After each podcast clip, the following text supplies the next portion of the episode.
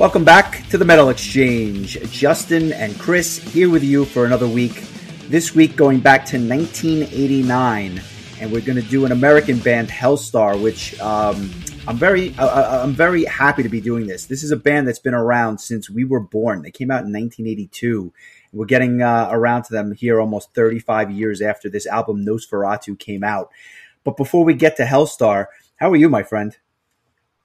Oh, I'm doing good. I, I finally have caught up to a lot of the albums that have come out the last few weeks, so I'm excited to talk about a little bit of that. Uh, talk about Helstar, which um, you know I went into detail last week about you know how that came uh, across my radar. Um, and uh, some exciting news to talk about towards the end of the episode. So uh, a lot of lot of good stuff this week. Uh, d- d- I guess let me let me start by asking you this: It's it's April twenty second. It's it's Earth Day. Uh, have you eaten your beets today, or not? Not not yet. um, I, am gonna I'm gonna wait a little bit. Um, because I haven't recycled. But once I do, once I recycle, you have to do things in the correct order. Um, so that, you know, once I recycle, then I'll eat my. I can't. I can't argue with that. Shout out to Devin. We probably should have done that episode this week, but I, I digress. Um, I, I, I listened to an album a couple of times this week that I was blown away by. Not so much because of the songwriting, although he happens to be one of my favorite songwriters. But have you had a chance to give a, the the Magnus Karlsson's Free Fall album "Hunt the Flame" a good listen?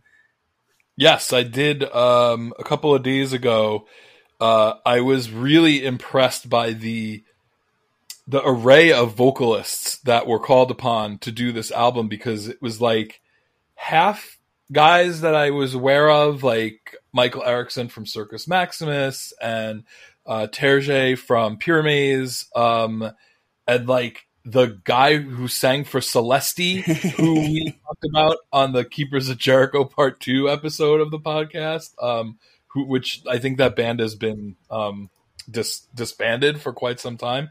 And then there's just this handful of people that I've legit never even heard of, and they were all really good. Like this was. Uh, a really good. I mean, Magnus Karlsson is a really excellent songwriter, and I don't know that he's really um, breaking any new ground with these albums, but like it's always a it's always just a really solid melodic power metal kind of vibe, like just a really enjoyable listen. And this is uh, this is no uh, no exception. Um, a little bit less on the like names, like having like a Russell Allen like in the past, but um, I think I kind of like that that it's a little more obscure uh, vocally. Uh, what were your thoughts? I have been listening to this guy's work for so many years, and every time I listen to one of his albums, whether it's this or whether it was anything else, any collaboration he's done, I always say to myself like.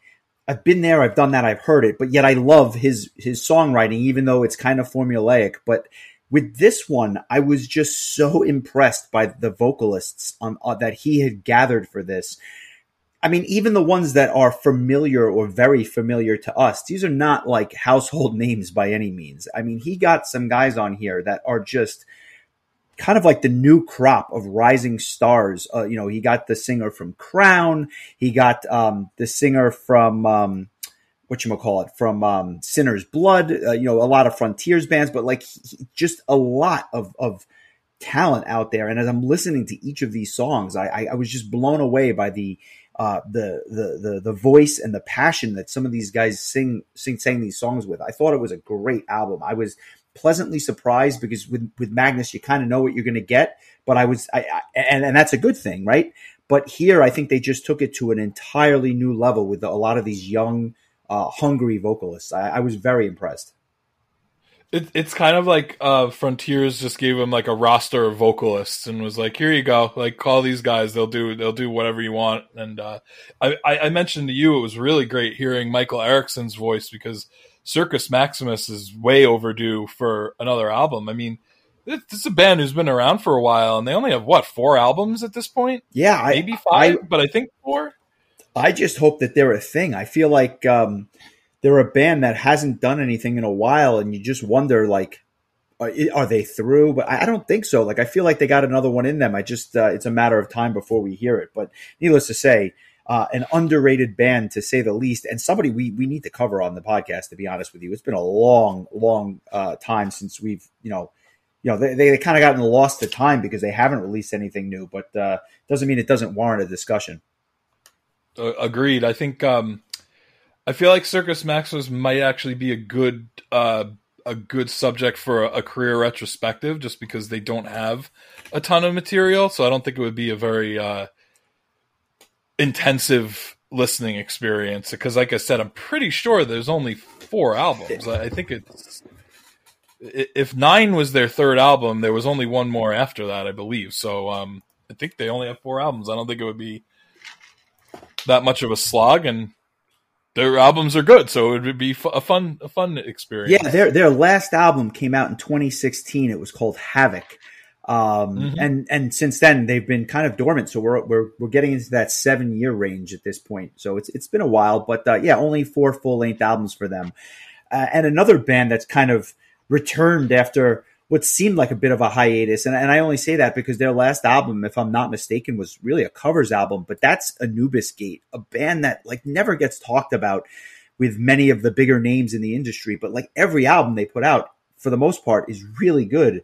And they came out with a new single called Emergence. It came out, I think, either yesterday or the day before, and it's anticipation of their their next full length album, which is coming out on June second.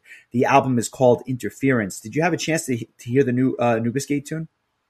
I did not even realize the single had come out, uh, so I'll have to grab that and give that a listen, and then I will it's, report back. It's very good. I think you. I think you're gonna like it. They're just. It, it's it's in that bucket of like accessible prog that I feel like we really kind of hit the sweet spot for you. But um, anything else that you've had a chance to check out that maybe I even missed?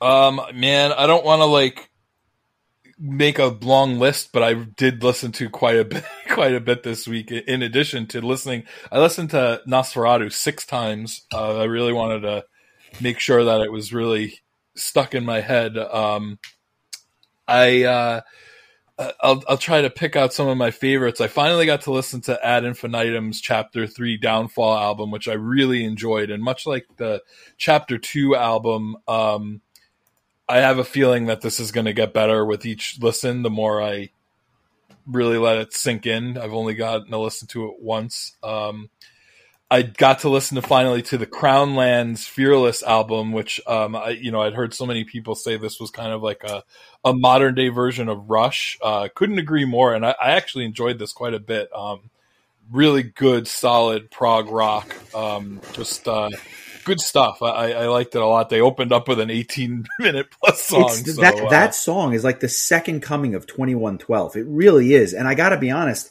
I liked the album when I first heard it, and then I listened to it again, and I really liked it. And I keep going back to it. Like there's some there's something about that band that I just keep going back to. And what's fascinating is it's two guys. It's two guys with the vocalist. I think the drummer actually does vocals, and then the other guy does like all the instrument. I mean, it, it, it's wild. The the sound that they get out is is just really impressive. And they're a band that I think we, we need to keep a, a closer eye on because I, I have a feeling that they've got some big things coming in the future. I like that they were like, well, if Rush could do it with three, we'll do it with yeah, two. Yeah, so exactly. Like exactly.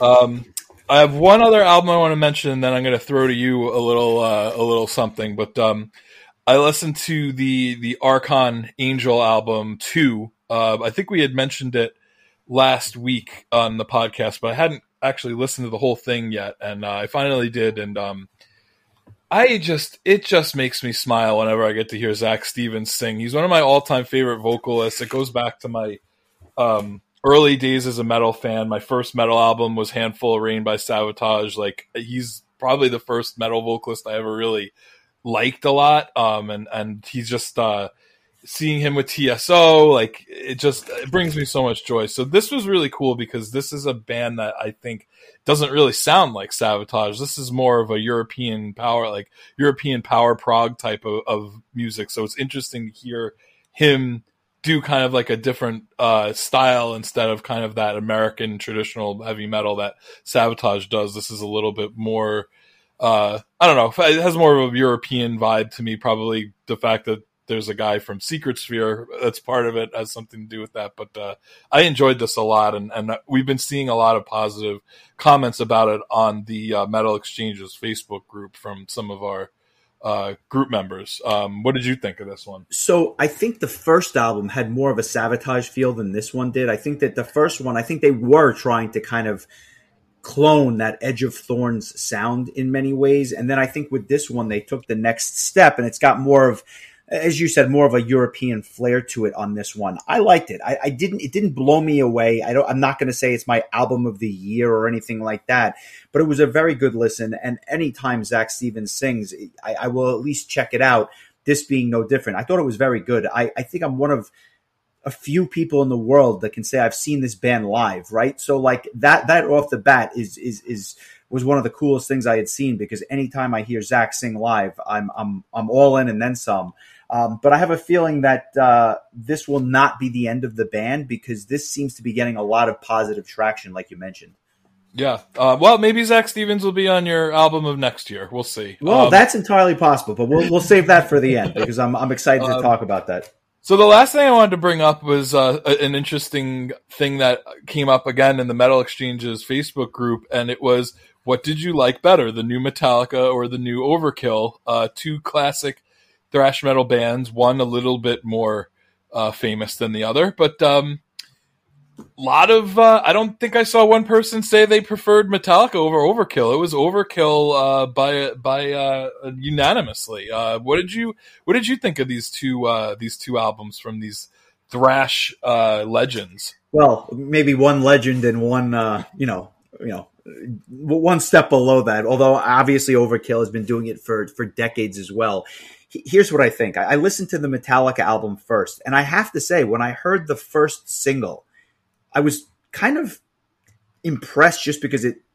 it had some punch behind it, right? Like it was a little more, it was a little punchier than I kind of expected uh, from the band at this point. But I was, I wanted to hear the full album, and I, I sat down, I listened to the whole thing, and what I can say is that there were like three or four tracks that I thought were really good, and they kind of harkened back to that earlier sound, or they just kind of had that um, that melody that that Metallica has been known for throughout the years. But the rest of the album, I kind of struggled with. It wasn't bad. It wasn't a difficult listen. It just didn't grab me as much as I thought it would. Um, I'll, I'll give it another chance. I thought it was a good album, an easy listen. And you know, if you're a Metallica fanboy, you're going to love this album. But being as uh, trying to be a discerning listener, I thought it missed the mark on the whole. And then I listened to the Overkill album. And to be honest with you, other than the one album we covered back in the archives, I, I, don't know this band as well as I probably should, but I wanted to hear the new album. And it was great. And I loved it. And I said to myself, this is really good. The production was top notch. The guitar work was phenomenal. Bobby Blitz sounds like it's 1987 all over again. Like I just, I thought, I mean, I, again, for for his vocals being what they are, I just thought it was a really good album, and it it, it was, it had that punch that I thought the Metallica album was lacking throughout, and I. I, I can't disagree with the masses here. I thought the Overkill album was a better album, top to bottom, and I didn't think there were any weak songs on there. I'm not saying every song is my song of the year, but it was just a really good, enjoyable thrash metal album. Well said. Um, I really I enjoyed both. Um, my expectations for the Metallica album were pretty minimal um, because, in all honesty, like I never really liked Saint Anger. I thought, um, I thought, uh, why am I blanking on the last one? Um, Death Magnetic. Yeah, it? Death Magnetic. I thought was solid, um, if not remar- you know, if not remarkable or or whatever. But um, this was good. Like if you I think if I went into it like hoping that it was going to be like the album of the year, then yes, it would have been definitely disappointing, but I think being that like I had no expectations at all, like I just found it to be a very solid if not radio friendly heavy metal experience. Like just kind of like putting on XM satellite radio and listening to liquid metal, you know, for an hour. Um Whereas the Overkill, I thought, was a little bit more true to the thrash metal, like the old school thrash metal sound, and a band that I like. I used to make fun of, and now I'm actually kind of a little bit of a fan of. I'm going to go back to, to listening to this uh, again.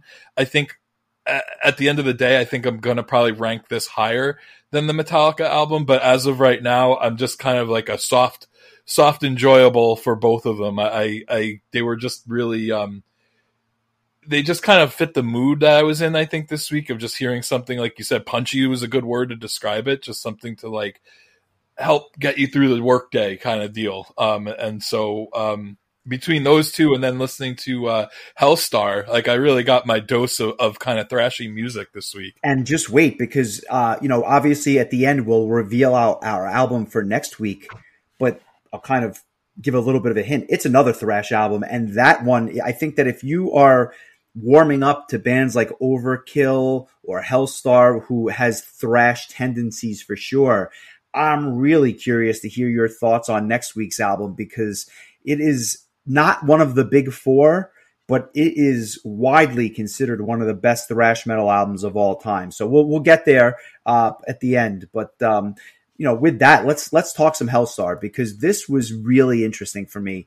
Um, it's not often that we talk about an American band that's been around for 40 years or 40 plus years at this point that really no disrespect, they never hit it like a band like Metallica or even an Overkill. It's a band that's kind of been under the radar for many, many years, and they they they they put out a series of albums going back to the mid to late 80s took a little bit of a hiatus and then came back in 1995 and have kind of been putting out albums or compilation albums or or you know some some new studio material the last 10 or 12 years. But it's interesting because it's like a band that never goes away. They hang on but they never quite broke through in my opinion. Oh, well said. Uh, it's interesting. They um they were on the combat records label to, to, to start their career which um I know of because that was uh, Savatage's original label. Um, Sirens was released on Combat Records, and I believe the uh, Dungeons Are Calling EP as well. Uh, before I believe Power of the Night was their first album on the Atlantic label, or maybe Fight for the Rock. I can't remember which of those two, but um, and uh, I believe um, Megadeth and Exodus, according to Wikipedia, were also on that uh, label as well. So some some pretty notable names there. Yeah, and and and this, you know, it, it's it's funny because they and they stayed with them longer than a lot of those other bands. But when you look at the the body of work here, you're talking about a band that has released, I think, close to close to ten or twelve studio albums over the course of the years, and a band that still does play live, right? You see them at festivals, they play in Europe, they play throughout the states. I mean, they're not doing full tours, but they are an attraction to this point, and they still have a number of their original members in the group. I'll kind of walk you through the lineup for a little bit, but uh, James Rivera, the vocalist, has been doing it now since 1982, which is just absolutely um, wild to me. And then you got this dual guitar attack, Larry Barragan, who was a founding member, left the band, kind of came back in 2006, but he remains in the fold. And on this album, their other guitar player, Andre Corbin. And then you've got uh, Jerry Abarca on bass, on keyboards, which I have a lot of thoughts about that towards the back end of the album, and Frank Ferrara on drums. So the the lineup has changed quite a bit over the years. This is more of their classic lineup, but James Rivera and for the most part, right, for the most part, Larry Barragan, they've been with him for decades. So um, that's kind of like the driving force behind behind this act. Yeah, it kind of reminds me of Pretty Maids, where um, you know, uh, uh, Ken Hammer and Ronnie Atkins, the guitarist and vocalist, have been with the band from the beginning, but like everyone else has been kind of like in and out over the years. Uh, so it's kind of similar in that in that respect. It's that they have those two guys that are kind of the the rock, the bedrock of that uh, of that band, and then you kind of have these other members kind of come in and out. But you, you know, even like a band like Helloween, when you think about it, like uh, now that Kai's back in the band, you add him to the list. But really, they went years with just Wyke and, and Markus as the original band members that were still there. I mean, now at least Kai's back, but even Kiske isn't really an original member of Helloween when you think about it. Um, no, Deris has been in the band much longer than he has when you when you look at the full body of work.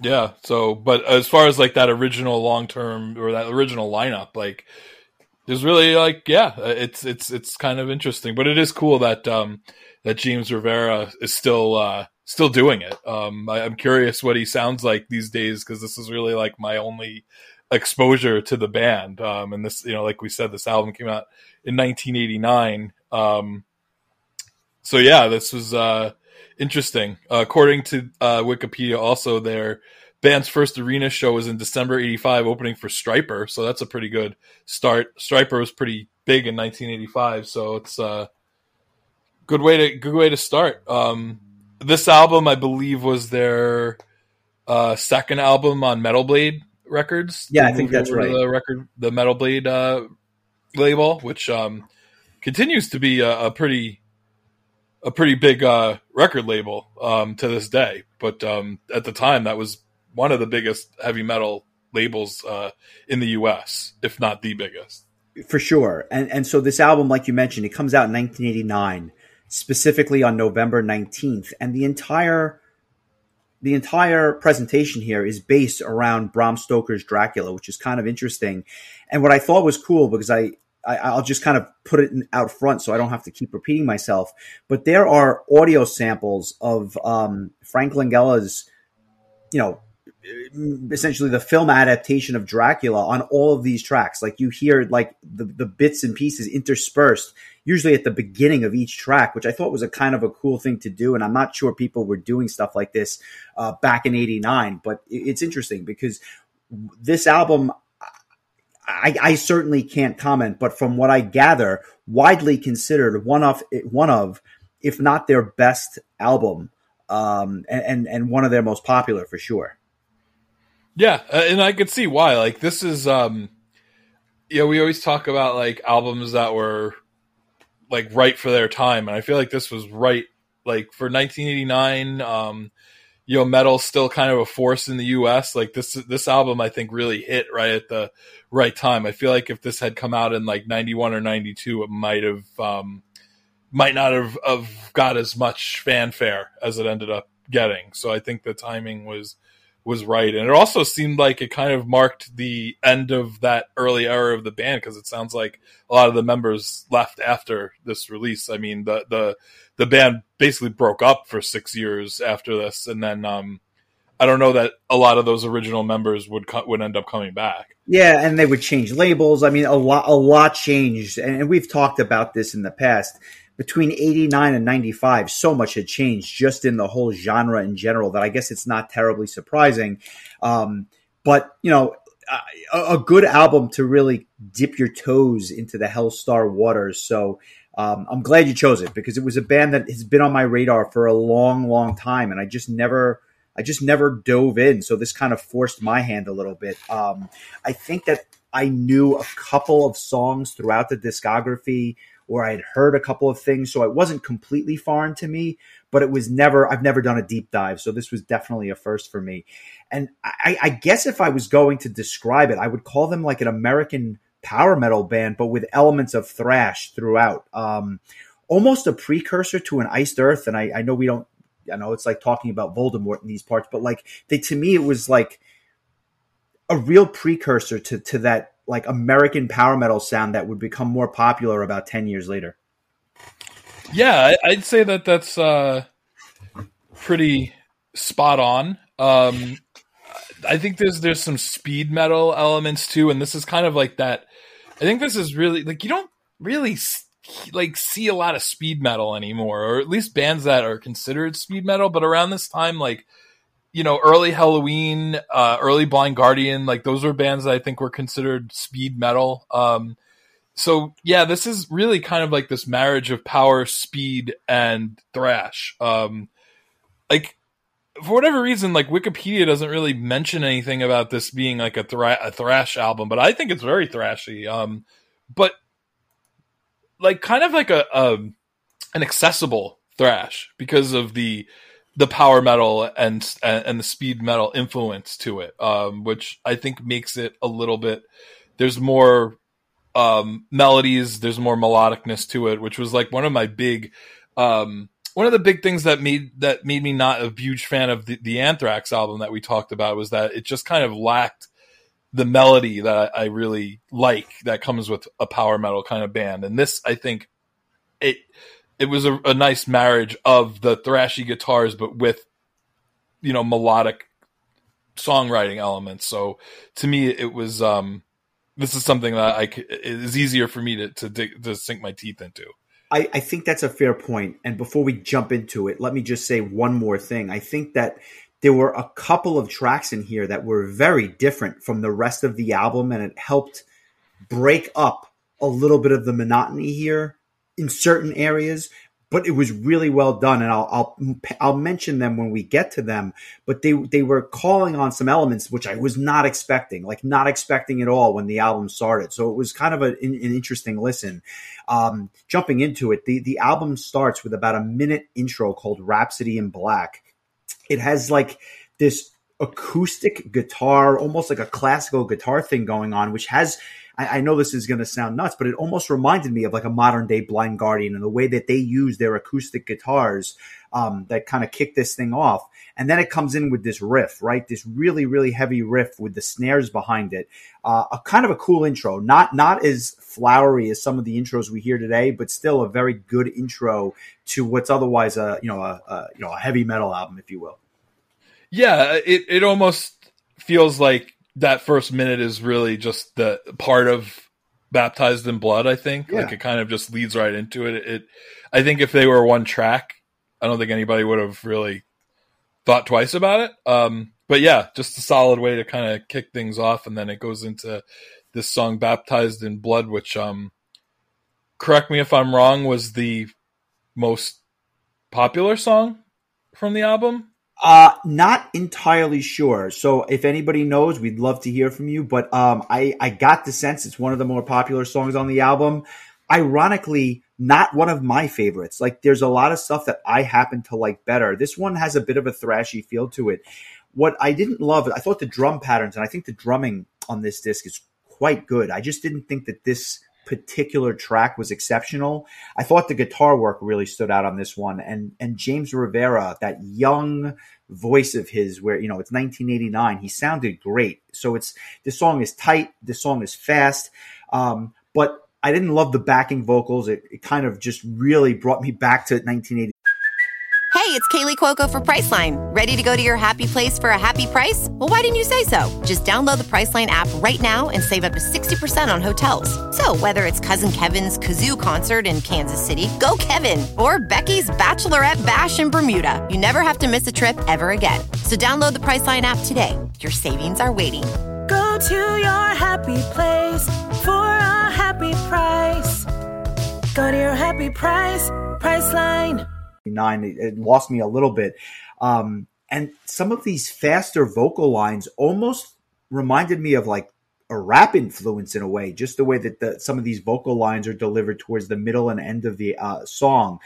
It's it's a solid song. I just didn't, I wasn't blown away by it. Whereas we'll get to some other tracks that I, I thought were better. I would probably put it around the middle in terms of um, my palatability.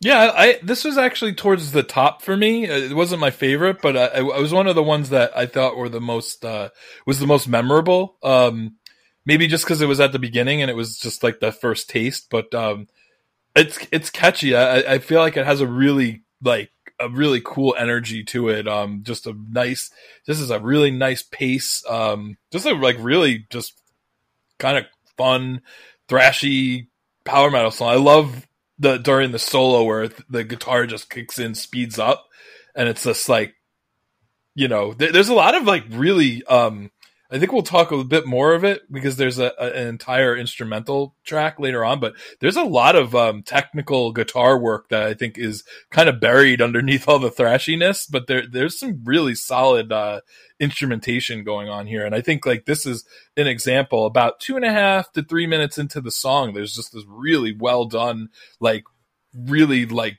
just very good guitar solo. Um, I was really impressed by that. I was like, oh damn, like we're not just here to thrash. Like we're, we're going to be like a little technical too. I was shocked by that. I think that's a great point. I got this feeling throughout the entire album that there's a lot of technical proficiency on display that I was not expecting, right? Like going into it, I kind of had one vision or at least what I thought it was going to be, but there is, this is a very technical album through and through. And I think you hear it on every track in, to different degrees. Um, but it was, that was a surprise to me. Um, so I, I, I and I appreciate that. Like to me, that's definitely a good thing because it kind of breaks it up a little bit. Uh, the the the next track. This is the first time I think we're going to talk about Shakespeare on the on the podcast, but a, a little nod to Hamlet with the with the track, the title of this one. And I got to admit, one of my favorite titles ever for a heavy metal song. It's called "To Sleep, Perchance to Scream." I love that. I thought that was such a cool title. It made me chuckle, but at the same time, made me think of Mr. Biaggi's 11th grade English class. So cheers. Um, this song is was one of the most fascinating songs on the album. The way the starts with these drum fills that were phenomenal. I it gave me a bit of a Jag Panzer vibe, a contemporary of this band for sure, and another American power metal band.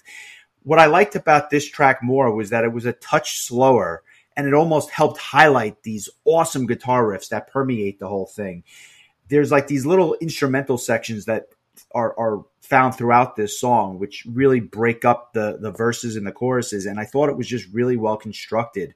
Um, this is one of my favorite songs. It was in consideration for song of the week, and uh, the maybe the biggest key to this thing.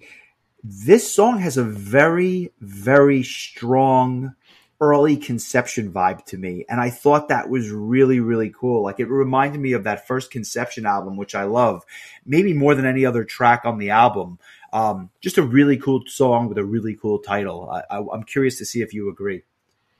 Um, that whole intro that you did for this song is like you just took the words right out of my mouth. Like I, I also thought the title uh, w- was just a hoot. Um, and I was, I was just like, man, like Bill Shakespeare got, has got nothing on these Helstar guys. Um, it, it's, it's very clever. And like you said, probably one of my favorite heavy metal song titles of all time. Just, just great. Um, it's, it's also a really solid tune. I, I enjoyed this one as well. Um, it's interesting that you mentioned conception because that was kind of the reason that, that Chris, uh, gave me this album because he thought that, um, something that we had mentioned about conception uh, when we did the career retrospective kind of reminded him of, of this album. Um, which so i'm glad that you i was going to actually i was saving it for the end. I was going to ask you if you picked up any conception vibes but you uh, you got you got to it so. this was the one. Now i'm not saying you can't find it in other spots but more than any other this gave off those vibes. And i'm curious to see if chris would agree with this assessment that it was this track more than any other because uh, the last sunrise came out like two years after this so they're really kind right. of contemporaries in, in terms of, of, of structure. Uh, shout out to, to, to doug and ralph who are currently on tour with conception in europe so uh, shout out to friends of the show. But um, the, just really really fascinating it's kind of funny how things come full circle here.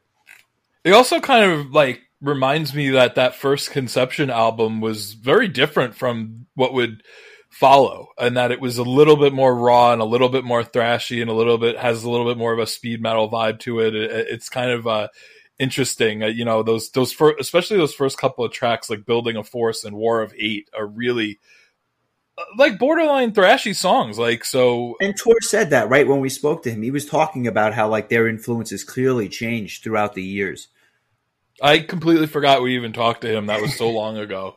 Um, there you go. Uh, I, we should, if we'd known, we would have asked him if Helstar was any uh, influence. influence. on that album. But um, anyway, uh, we move on to uh, Harker's Tale, Mass of Death. Uh, your your thoughts? Uh, we're again, not that I didn't enjoy the opening track, but to me, this is also in that upper tier of songs. I thought this was a really interesting song. That riff that just permeates this track over the drum fills, awesome and and I have to say, I thought the production on this track was arguably better than any other track on the album. I thought it's a pretty good sounding album for using the 2023 lens, you know, going back almost 35 years. I don't think I, I think it could probably use some touch up, but it's it's otherwise it's pretty good. Um, the there were worse sounding albums that came out in 1989. There were sure. worse sounding albums that came out in 2022. So you know, I, I, I, will I'll just leave it at that. I think that the vocal performance here is just absolutely off the charts. And what I loved about this track, I think, was that there was actually elements of prog here. Like there, the way that there, this is kind of structured, um, it takes some unexpected twists and turns which I wasn't expecting. And it's one of the mortgage, uh, it's one of the better guitar solos on here as well. Um, as you kind of get deeper and deeper into this, you know, four and a half minute song, it also really kind of picks up steam as well. So I like the, the changes of pace. Your thoughts? Uh, I I'm pretty much with you. Um, I feel like after the last track, which kind of had more of, of a mid tempo kind of vibe, this kind of picked the speed back up again. Um, so, like you said, kind of similar to Baptized in Blood, I think tempo wise. Um, I, I, thought the like you said, the drumming on this was really impressive. Um, just just uh, there's a, there's some real impressive high notes here. Like this is just kind of like everybody just kind of wigging out, so to speak, on their instruments and vo- and voices. Just like here we go, like this is going to be like one of those all out kind of uh, thrashy, power, speedy tunes. Like just uh, just like a really enjoyable kind of. Uh, if you like this kind of music, like it just uh, very powerful. Just kind of smacks you right across the face in a good way. Yeah, I, I agree. And then when you need a little bit of a let up, it comes in the form of the next track, which is called Perseverance and Desperation, this is a really different tune. Talk about this one for a little bit and your thoughts, because to me, this it's like this when we think this is going to go one way, it goes in a completely different direction. Yeah, this is like um, almost like uh, t- taken from the pages of, of Yngwie. You know, just this really like n- almost neoclassical style guitar work. It actually reminded me of Roland Grapow's parody of Yngwie, uh, the you know the Grapowski Malmsuite in D Doll, whatever, um, which even though it was a parody, is actually really cool, kind of like Yngwie style. Uh, Roland just doing an Yngwie style. I don't think this is so much a parody as much as it is a uh, a tribute in a lot of ways. But um, it it I, you know I kind of alluded to this earlier, but this is kind of a, a, a almost like a technical expo, uh, so to speak. Just like we're gonna give uh, we're going to give the vocalist uh, James a little bit of a rest, and we're going to show everybody that the guitar player, uh, the guitar players really have some chops here. Um, I really like this. I thought this was a cool track to just kind of break things up a little bit. I was not expecting it at all. Um, just a really cool. Um, just like a really cool kind of uh, song that's kind of towards the middle of the album, just to kind of break things up. And if you're into that kind of just um, almost wanky style kind of guitar. I feel like our friend Brian, uh, Brian R, not Brian C, uh, would uh, would dig this because he, you know, how he feels about um, you know really good, good like technical guitar work. Um, and wanky. Yeah, I thought this was re- I thought this was really cool. I you took almost every word right out of my mouth. Um, the Yngwie, the neoclassical, uh, just a top notch instrumental track and although it has the the the the, the wankery vibes, I didn't find it completely self indulgent. So like, really really good stuff. I also love the bass solo. There's a freaking bass solo on this song, which just comes out of nowhere, and underrated bass lines throughout the entire song. Top notch. Uh, I did, I'm not choosing it as my song of the week, but it definitely could have been because I, I enjoyed it that much. But I wanted to give it to something that kind of um, showcased James Rivera a little bit, so I, I chose something else instead.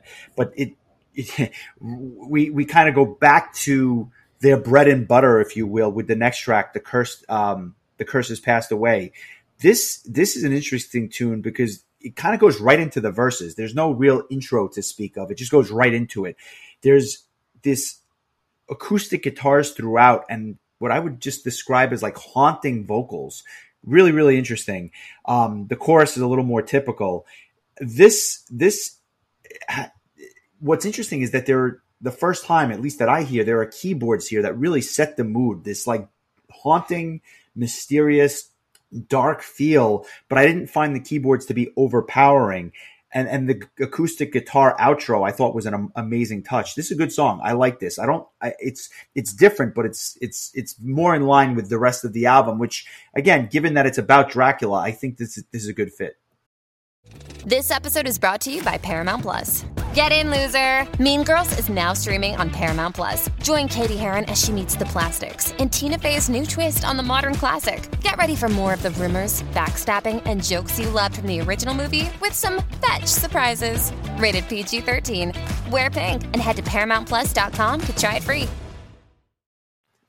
The the weirdest thing this song made me think of, like during the bridge, there's like this kind of um there's like this guitar that's like it made me think of Eternity X of all Really? things. Like Okay. I, um, I can't remember exactly what song. I think it was something from The Edge, probably one of the darker tunes. Um, but that that that's kind of Like yeah, uh, that might be it. yeah. Uh, now that you think, now that you mention it, um, I feel like this song just had a little bit of everything that I liked about this band, and uh, I, I'm going to choose it as my song of the week. I just, um, I really dug it. Um, the the I think all the solos are really good. It's I kind of thought I would end up picking one of the faster songs, and I think this one's a little bit more back to that kind of mid tempo that "To Sleep Perchance to Scream" had versus like a "Baptized in Blood."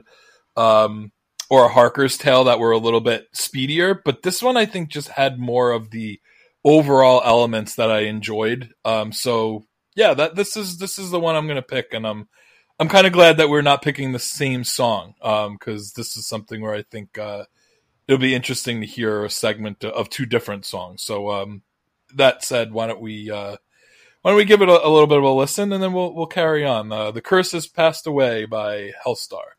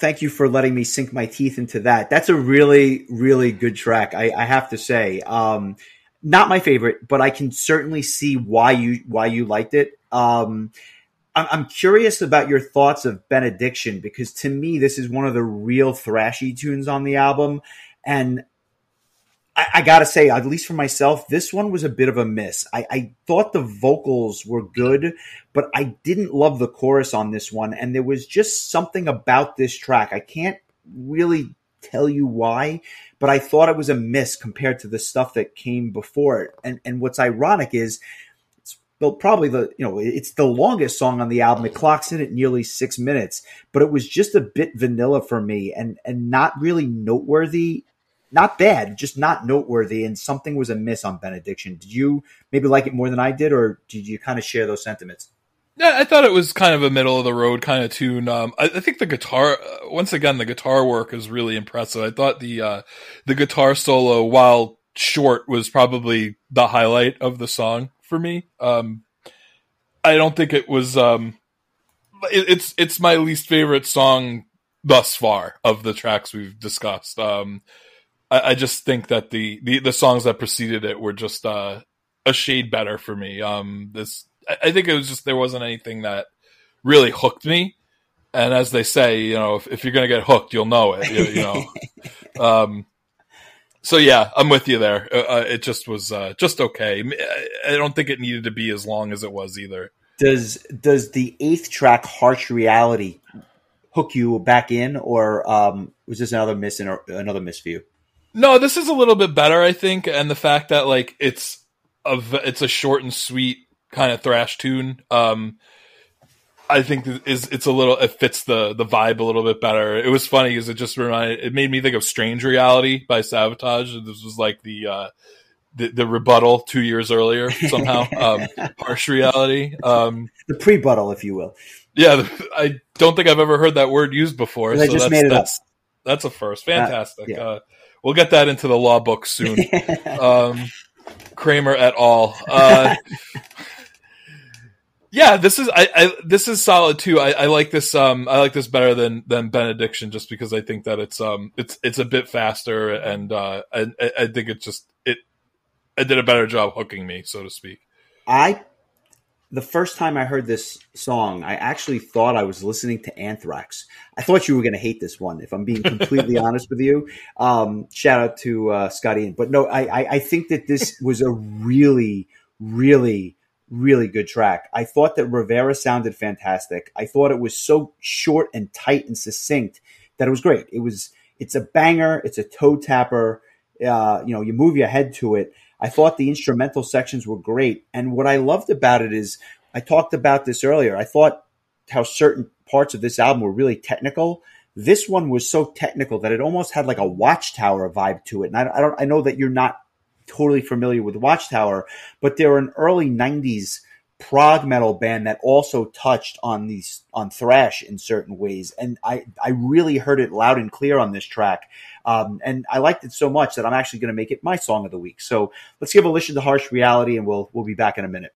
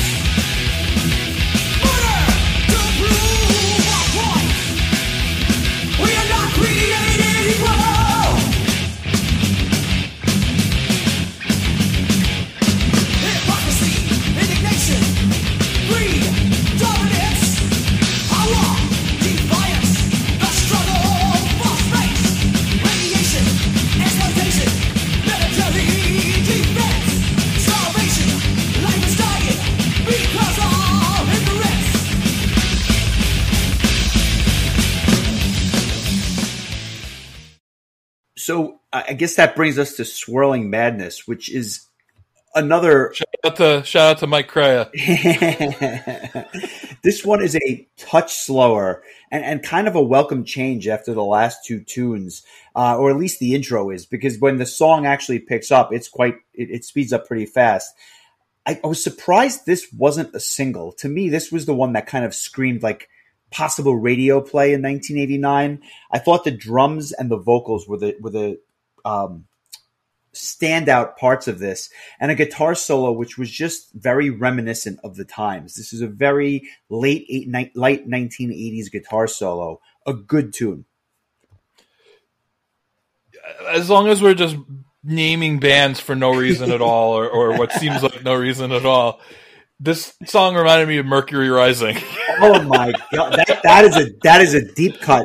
What Yeah. about it I don't even think it's the first time we've mentioned mercury rising on this podcast but um it's kind of more so like that how the vo- the way that the vocals were mixed is, is kind of like this echoey kind of vibe. A- and for whatever reason like the high the high pitched vocals of James Rivera reminded me of some of the high vocals from um fr- from the that uh what was it um halfway to forever album um I don't know it just that that's it, it kind of just gave off that vibe to me.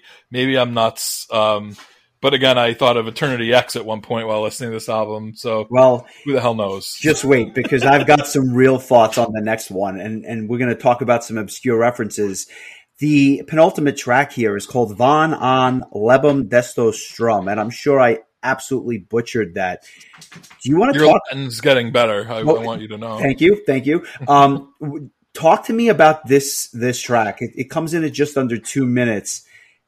It, it is really different, I, and I kind of want to give you a chance to talk before I share my thoughts. I mean, this to me sounds like it came right out of a Dracula movie soundtrack, and I think that that's why it actually fits the album really well and kind kind of um it, it kind of is like a, an intro to the the final track, but um it, it's very dramatic and like the, it's like this really cool just piano song. I don't know, like I just feel like it like uh like somebody called Bela Lugosi because this is uh this could have come right out of a, an old Dracula movie, in my opinion. I cannot listen to this song and not think about Peter's character from Forgetting Sarah Marshall. Every time I hear this, I kept thinking of him doing that piece for Mila Kunis, like that, that, you know, his, his Dracula musical. that's what this is. And like, this is, I, I, I'd be shocked if the inspiration for that wasn't this song. The piano, the chords, the dark, brooding synth sounds. I mean, it's all there. The only thing missing are the ridiculous lyrics. But to me, this was a complete precursor to that um, unforgettable piece of cinema nearly 20 years later. Um, yeah, if you subscribe to the Patreon, I will sing the songs from uh, the, the the Dracula's Lament by Jason Segel. Um, so that how about that for a little incentive? Um, but yeah, oh my god, that is an absolute perfect. Um, I'm so glad that I've actually seen that movie a million times enough to know what the hell it is that you're referring to. It's actually one of my all-time favorite uh, comedies, and one of probably my top three or four like comedies of the last 15 years like that like post 2000 comedies that it, it's up there with like for you know a 40 year old virgin and and uh uh what um The Hangover and stuff like that. yeah uh there's w- one of my all, all-time favorites is uh, another one with jason Segel um the one with uh the one with him and Paul Rudd, where they go to see Russian concert. Oh yeah. Um, Um, I I can't it's escaping me. I know the movie. I've seen it. Great Yeah, movie. it's one of my all-time favorite movies, and I'm forgetting it like a jerk. Um, but uh, if you haven't seen it, you if you haven't seen it and you're a fan of Rush, it is kind of like a like a a, a secret, not a secret, but it's it's kind of like an understated Rush tribute movie. Um, Kind of like Crownlands is uh, as an yeah, album. I Love You Man is the name of the, Yes. the movie. I, I, I, it's probably my favorite of the, the of like favorite comedy that's come out post 2000. I, I just think that Paul Rudd and Jason Segel are phenomenal together, and and just the fact that they add like their love of Rush is kind of a, a an ongoing part of the movie. Um, just makes it all the more. It's almost like if you've ever seen the movie. Um, uh boy, I'm not good at any uh, names at all today. Um, this this is another uh, Paul Rudd movie. This one with um, Seann William Scott, uh, who uh, Role Models was the name of the movie. Uh, Seann William Scott, better known as Stifler from the American Pie movies. This was a movie that was kind of a love letter to LARPing and Kiss. And so, whereas, uh, you know, this other you know the first movie i mentioned is more is like a, a, a love letter to rush and um and guys that don't have uh any friends uh, and need to find a need to find a best man in time for their wedding but they don't really have any any close friends uh two two great movies. Check them both out. I think they both came out around the same time. Um also subscribe to the patreon if you want to hear us talk about more of uh, non-metal pop culture type crap because uh we'll be doing we're gonna actually record an episode next week uh just kind of shooting the shooting the shit about uh non-music stuff. So uh hopefully you'll uh subscribe and, and you get to listen to that. Um if if you don't think we're just two idiots that should only be talking about metal and nothing else. Um anyway uh back to the task at hand uh what did you think of the final track um uh Alalaria and Everon. I, I'm just hopefully I- happy that you pronounced it and that I didn't have to. Um, this this tune has a bit of an epic feel to it, and it kind of gives everybody in the band one more chance to shine. I, I got a sense of a little bit of a neoclassical vibe here too, kind of like the instrumental track we spoke about earlier, but really tight riffs, soaring vocals, and there are parts of this song where kind of you kind of think it's about to go off the rails, but then they they bring you back in a very solid way, probably because of the guitar playing and the riffs that kind of bring you back on track. It was an odd way to end the album, but I liked it. I just thought it was um, like a, a bit all over the place, but I, I tend to gravitate towards songs like that. So it, it wasn't a miss for me by any means. And it kind of puts a, a cherry on top of what was otherwise a very good listen. And apparently the dogs agree. So I guess that's cool. Um, yeah, I, I, I, how, how, how, could- how, could- yeah, you know, Sorry, my mute button is failing me. Good, continue. yeah. I, I mean, I, I, apparently the dogs agree with my sentiment. I was wondering if you do as well. Uh, the, the dogs are big fans of the high notes on the uh, on the song. Um, yeah, I thought this was a solid. It's a solid way to kind of cap things off. Um, it's I don't know that it was my favorite. I, I just think that like the first six songs were really the album came out really really strong. Um, and so I feel like it didn't hold up towards the end as much as the beginning for me personally, but it, it- I thought it was a solid ending. It's the song doesn't overstay its welcome at uh, at just under four minutes, but um, overall, this was a real an enjoyable experience. And, and once again, I, I want to thank um, Chris Willenbrock for literally handing me this album. I mean, how often is it that somebody hands you a CD in this day and age? You know, it, it- it's uh, it's it's something that not just was I thought a really nice gesture and made me feel nice, but like it also just was like that feeling like of of holding a physical CD in your hand that's so foreign now, but just is so uh, is so nostalgic to me, and it was just kind of cool to like bring it home, have something I physically held in my hand, and then immediately put the disc in my computer and rip it to my iTunes, and then put it in a pile of CDs to collect dust in the basement. But you have the artwork and you have the liner notes, so that's that is Yeah. cool. And I Definitely, good, the memory of somebody thinking enough of me to hand me an album that they thought I would like. And so to me, that is, uh, I will keep that album forever. So thank you again, Chris. Very, very awesome gesture. I'm sorry it took me 10 months to talk about it on the podcast, but you know, better late than never, I suppose. Score of one to ten. What did you think of the album? Uh, I thought it was very solid. It's not like my go-to style, but I like you mentioned before. This kind of the thrash style is starting to kind of grow on me. Um, you know, it, it's interesting that we listened to this the same week that Metallica and Overkill would release new albums. Uh, Megadeth had a new album last year that I really enjoyed. Although I've always, you know, I've never been shy about being always being a fan of Megadeth. Um, I am woefully ignorant about Slayer. Uh, that's a band we're gonna have to talk about one of these days, and and uh, and I'm gonna need, and Anthrax is gonna need to uh, to I think I think there's gonna be a, a redemption for Anthrax in the future. Um, I just think that that one album we talked about just happened to be a miss for me, but I, I think I'll know, tell you what would be curious. I, and I'm I'm not saying we're going to do this, but I almost want to revisit that album just to see, with the benefit of hindsight and your newly No, developed. let, let it let it die. Okay. Just let it No, die. I, I, I was going. I, I- I figured I'd give it a shot. I'll pick a different. I'll pick a different Anthrax album. Score score of one to ten for Helstars Nosferatu. Little Wing is now streaming on Paramount Plus. I'm in a period of emotional upheaval. Is that all the oh, I don't care crap? A little adventure Where are you going? I'm gonna steal a bird from the Russian pigeon mafia. Let's do it. goes a long way. Starring Brooklyn Prince with Kelly Reilly and Brian Cox. Life can hurt, but life is sweet. Little Wing, rated PG 13, may be inappropriate for children under 13. Now streaming exclusively on Paramount Plus.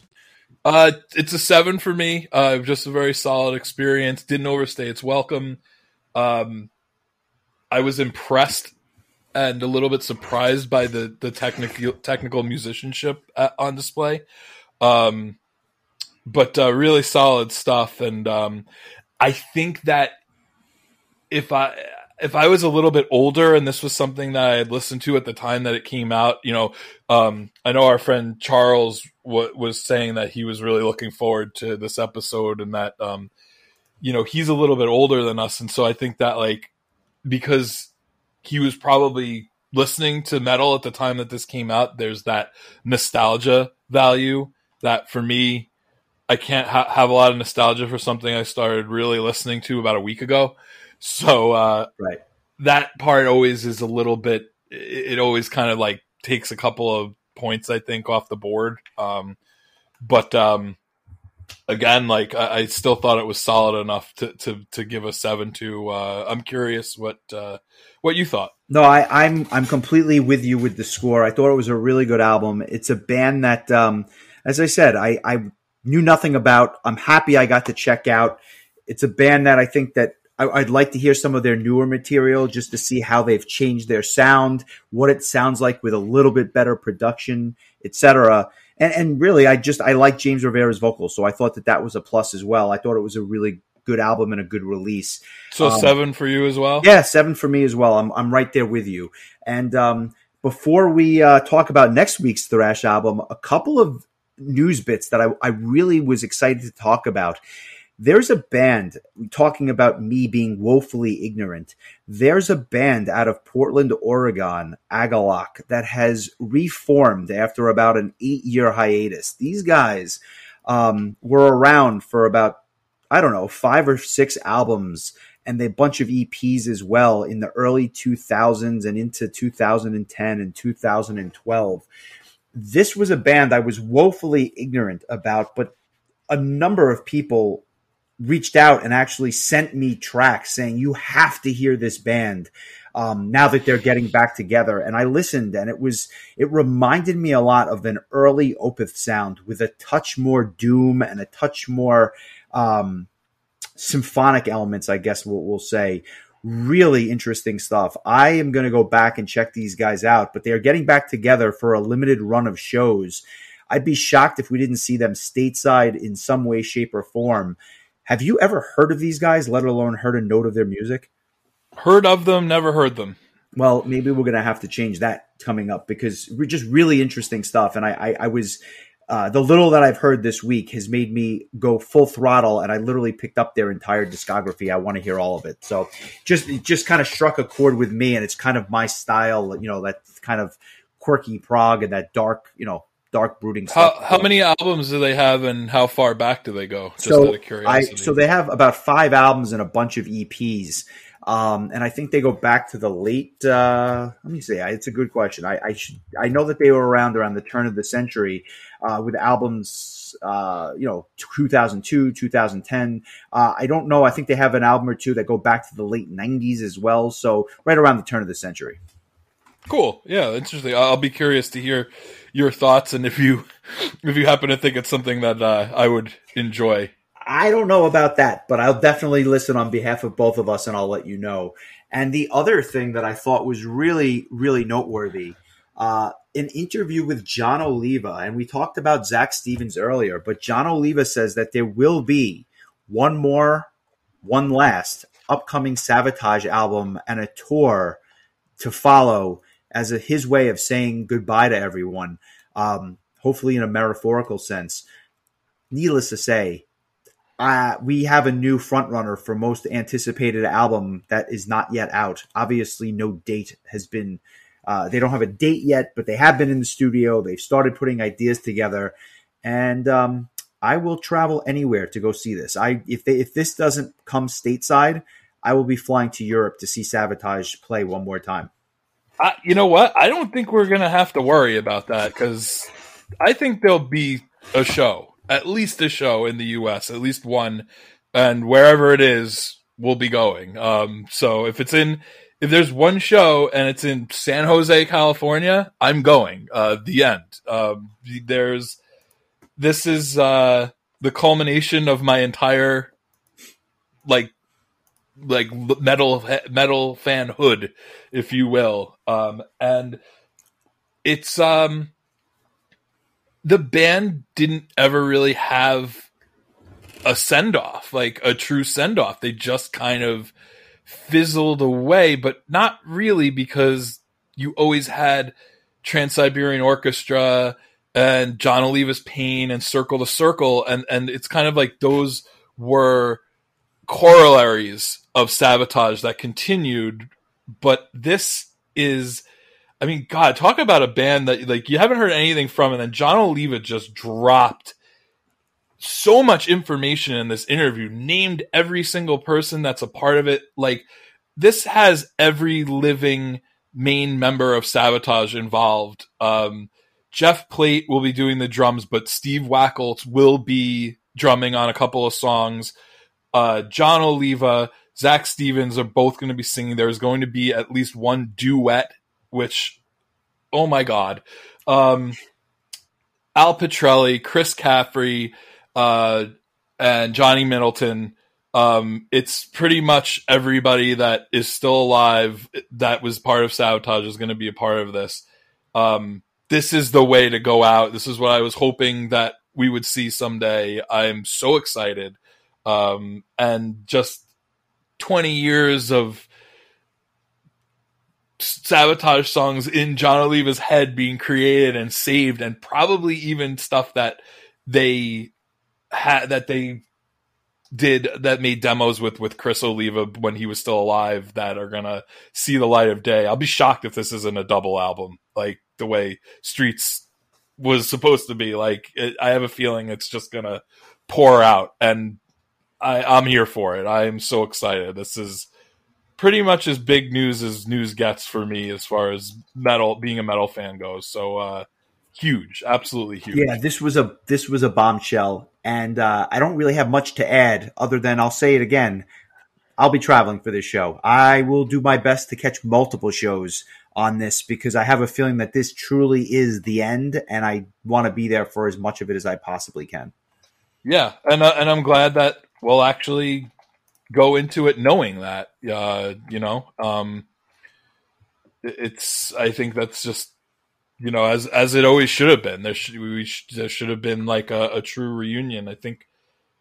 Other than that one show at Wacken, I believe really their last show was probably that Weapons of Mass Destruction show at ProgPower. Maybe they did a few European shows after that, but um, I don't I don't know about that, but either way, Zak wasn't involved with that, so it was Right. still only an offshoot. Like the the whole, Yeah. and then Circle II Circle and Jon Oliva's Pain toured together. But again, you were talking, you know that that didn't have Caffrey at most of the shows and stuff like that. So it's always like bits and pieces, but not the full package. for me, I wanted to see, and they, they were able to do this at Wacken, but I wanted to see that all of them on stage together. Um, you know, at the very least, the Wake of the Dead Winter Dead Wake of Magellan lineup of Savatage that included Al Pitrelli and included Zak Stevens and included uh, Chris Caffrey, along with um, you know longtime members Jon Oliva and, and Johnny Lee Middleton and uh, drummer Jeff Plate also who joined the band uh, for Dead Winter Dead. Um, so yeah, yeah, this is this is absolutely huge. Um, fingers, honestly though, fingers crossed that this is somehow something that we can get to see at ProgPower because I I think that being that that's something we're go, planning on attending anyway, uh, that would save us a trip. So that would be that would be nice. Doesn't matter who the rest of the lineup is. This is Doesn't uh, matter anyway. Ex- exact. Well said. Um, and that brings us to next week. I, I mentioned a couple of times that we were doing another thrash album. This request comes from Patreon member Charles Florio, who wanted to hear um, the debut album by Flotsam and Jetsam. It was released July 4th, 1986. The album is Doomsday for the Deceiver. And this is not borderline thrash. This is, uh, you know, 1980s thrash done in a very very cool way. I, I listened to this album once this week just to kind of get a taste of it. I really liked it. I I can't wait to listen to it throughout the rest of next week and then talk about it with you. I think it's good that we're listening to this album now and maybe not two years ago because I don't know that you would have had the same appreciation for it. But I think you might like this one. I think that I think you're actually going to be really impressed by this one.